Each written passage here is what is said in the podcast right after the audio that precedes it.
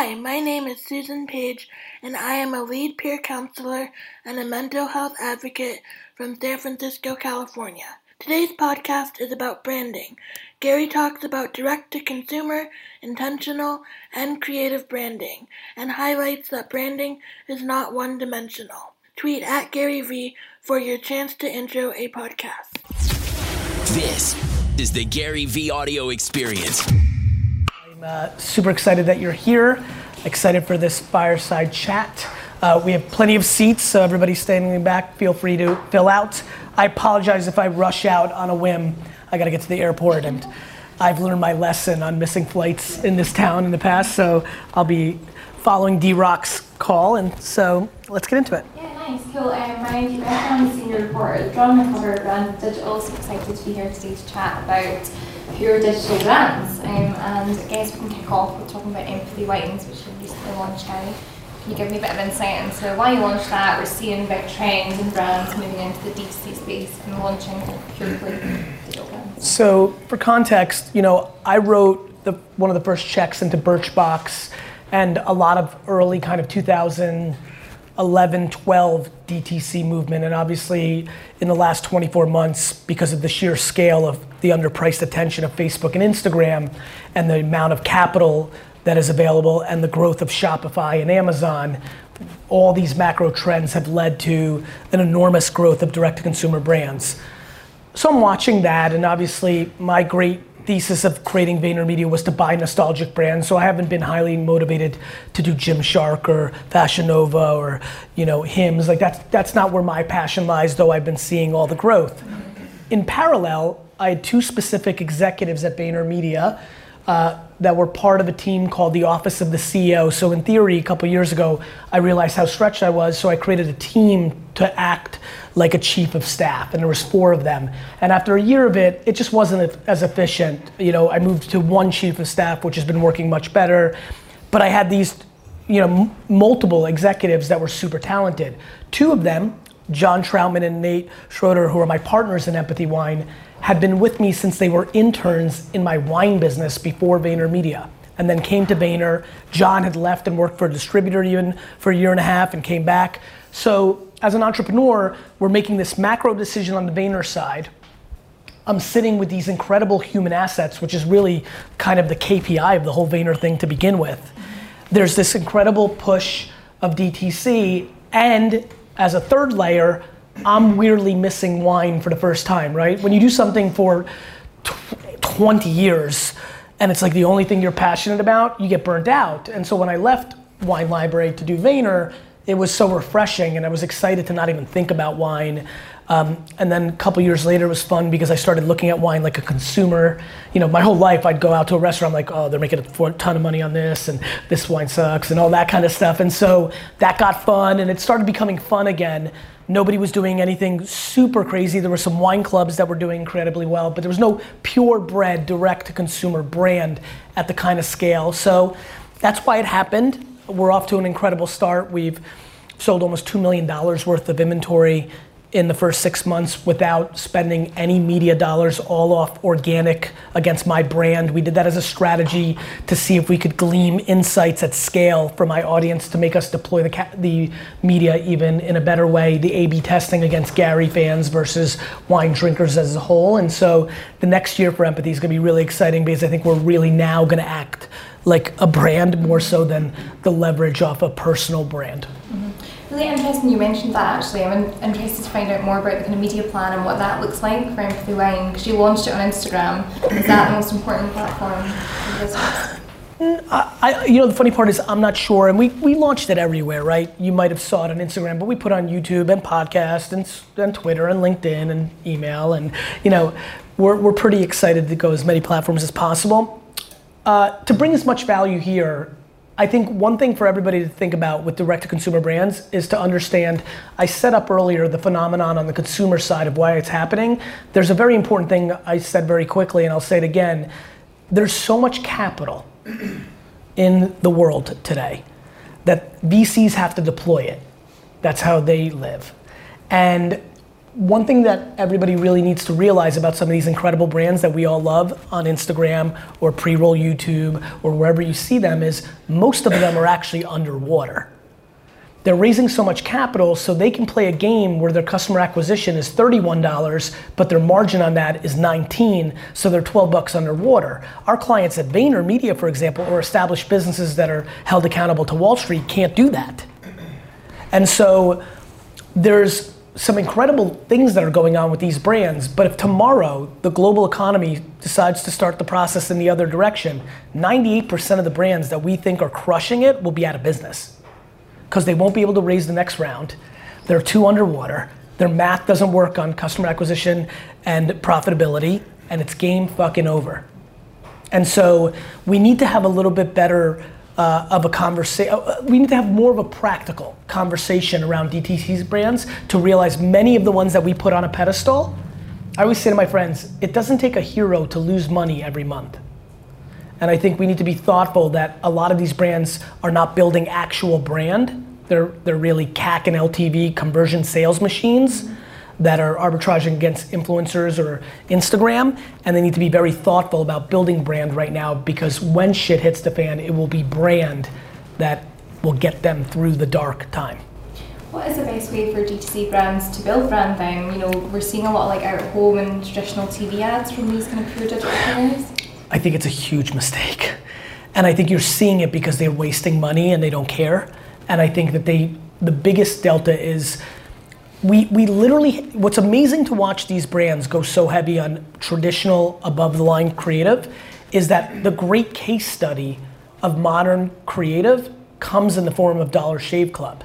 The Dollar Shave Club video is this generation's Just Do It or Where's the Beef.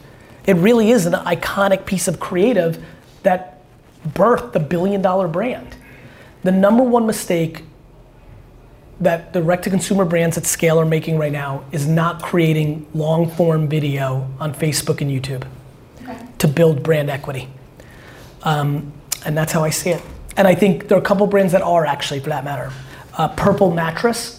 If you if you if you if you nerd on this stuff, you should go look at what Purple Mattress is doing as a company versus what Casper is doing as a company, right? One is very hardcore DTC and is growing and is the leader, Casper, but Purple is creating a lot of creative. The $180,000 production and creative execution risk of making a funny video, a video that makes you cry, a video that makes you think, if you hit that, your CAC and LTV numbers get really good real fast.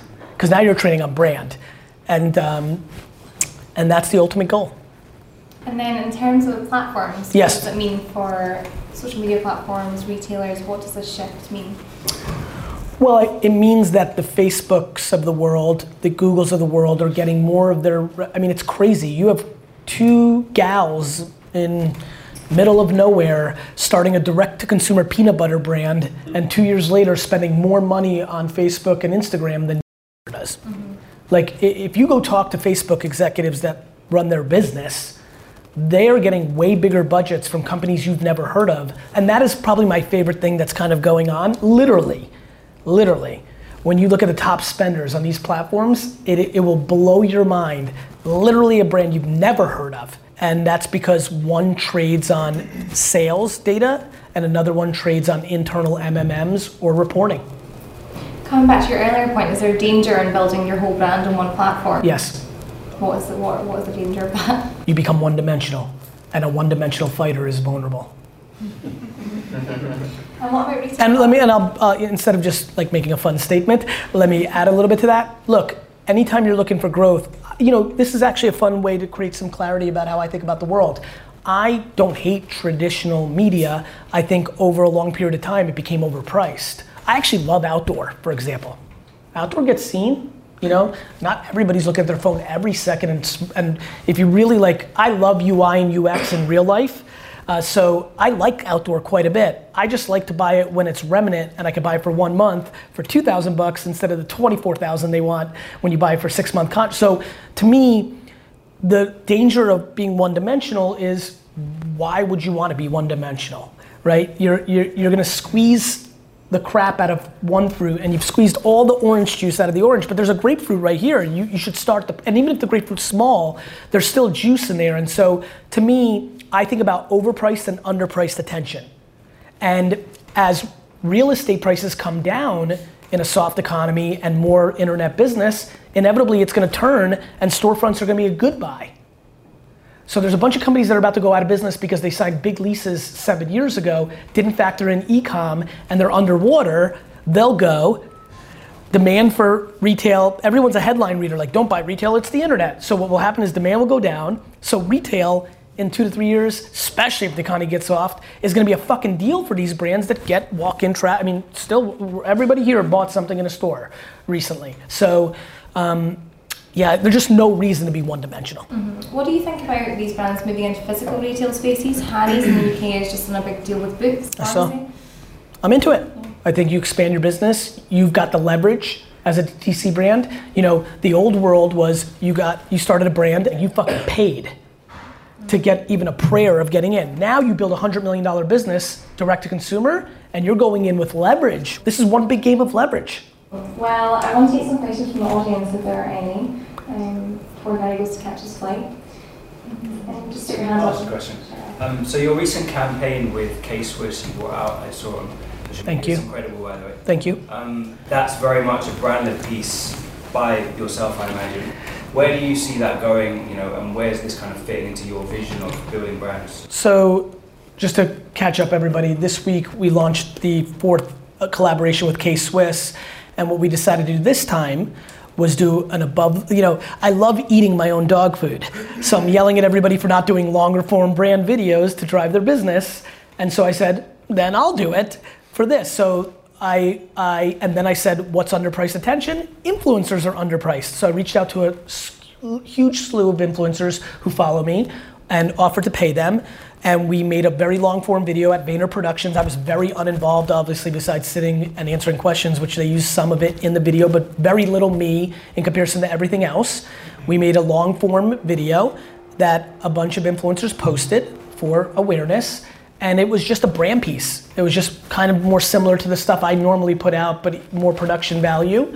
No different than the Dwyane Wade Budweiser piece we did or the Maxwell House piece we did. So, um, and the impact on sales was extraordinary. It, it, it drastically outperformed Clouds and Dirt, which was more sales, more uh, of that approach. And so you can imagine, and, and here's the best part back to not caring about outdoor or radio or television.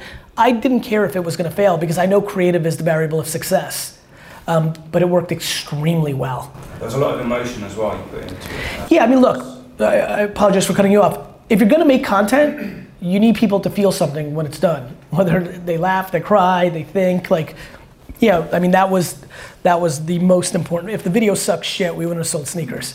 You know, and so we went with a brand approach on digital because, like I said in some meetings today with some of the leaders, I believe that digital, Facebook, Instagram, YouTube, LinkedIn, is the place to build brand, not do lower funnel sales. I think that's the place to do two, three, four, five, six minute videos because I think that's the place where people are consuming information. It's not super complicated. And once everybody wraps their head around it, it's so funny to see the creative landscape push against this because they put the emotion and the ideology of TVC on a pedestal. Meanwhile, every creative on earth would much rather have two minutes and 13 seconds to tell a story than 30. Or at least the appropriate amount of time to tell the story versus being confined to a 30, a 15, or a 6. You mentioned influencers there. What role do they have in this D2C world?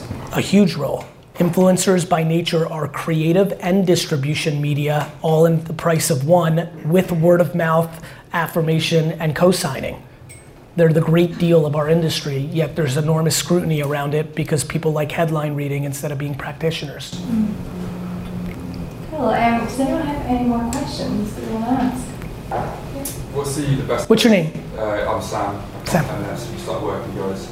Yes. Thank you. Um, how do we keep track of like which channels are good value? Um, so say at the moment outdoor might not be however you know when to. It's a great question. We were just having this debate upstairs. Like, look, what you measure against is so imperative, right? You know, to me, if I'm a business, I'm trying to suffocate the shit out of everything I do to prove to me that it's driving. So, for example, if I'm a retailer, which I grew up one, so this one comes natural to me, I want to do branded outdoor with actually a product and offering and not offer that product and offering anywhere else in the world so that I've suffocated the variables to understand that that was the channel that drove the behavior in my 713 stores against a $49,000 production cost and a $637,000 outdoor media spend. And the fact that we don't do that over time made me realize how much the industry doesn't want to figure out the actual answers. You know, suffocating. Having the actual intent. We do a lot of digital buying where we're doing one mile, two mile radius media spend against specific offer, and we can show that you know there's an uptick in foot traffic versus your baseline, and your average sale is higher than it was before because we clustered out other stores where they didn't do that. I mean, it's you know if you have true intent to prove the ROI, and you're lucky enough to have some sort of transaction of some sorts or something to anchor to, even if it's a Nielsen rating on TV, which is their currency, or votes, or whatever it may be, um, you will get the answer. If it's simply brand health, then somebody's making a subjective call, no matter what report they use as gospel. Any other questions? Anyone else? Yeah. Empathy Wine coming Yes. to the UK. Yes. When? We just had this discussion with um, uh, we're working on it. We um, one thing that was very important to me is if this wine went into new markets, that that market didn't pay an extra vig where it was just paying more than the American consumer, or to the best of my ability. Because sometimes you like we're going to Canada. Canada is a mafia. The whole country owns the whole ecosystem. You can only do so much. Um, so we're looking at several options. I think uh, I think I'd be surprised if we weren't here within the next six months. Yeah, I'm really excited about it. Sam. Sam. Sam. Uh, By the way, did you guys see Gary will be extinct in the UK by 2050? Yeah. You see that article? yeah. Not since 1992. There's not been a single kid named Gary in the UK since 1992. I apologise about I'm gonna super focus on my brand in this region to inspire at least one transaction. Yeah, exactly. Uh, real quick, and I apologize because this is gonna be value. I failed almost every class I took except history. And I never, ever, and I mean this, knew why until recently. Basically, the reason I end up being right about a lot of things is the conversation you and I just had. Everything repeats itself, it's pattern recognition. That's right, that's why these brands are in deep fucking shit if they don't start building real brand. What they're doing that scares the fuck out of me is I think they're wasting 85 to 90 cents on every dollar they spend on marketing doing old things with old reports, which is the only thing they can do, which is contemporary branding to build relevance to offset the deep technology disadvantages they're sitting with. So what would you do if you were in hotels? build brand. Because when this goes to voice and I say, Alexa, book me a hotel, I better say, Alexa, book me a Marriott, or Marriott's gonna be upset. Alexa, book me a Four Seasons, or they're gonna be upset. Because when voice becomes the toll booth, not search, everyone's in deep shit. Because with search, at least you have a prayer of seeing another result. With voice, Amazon and Google pick. And then when Amazon and Google actually buy Starwood, people are very confused what's about to happen in the world. I think I'm less confused. And that's what I do things that people make fun of and later, later revere. So I highly recommend if you're capable of dealing with judgment and you have conviction, to do it. It always works out in the end. Nice. I think that's a to. I agree. See ya. have fun. I gotta run. I'm sure there's some people want to talk, but I'm, I'm legitimately gonna miss this. So have fun. Thank you so much. Thanks for coming. Thanks, guys, for listening. Please, please, please share the podcast and make sure you've subscribed because a bunch of you aren't subscribed. And more importantly, a bunch of you listen every day and haven't told your friends it's the best podcast in the world. I'm watching. Have a great day.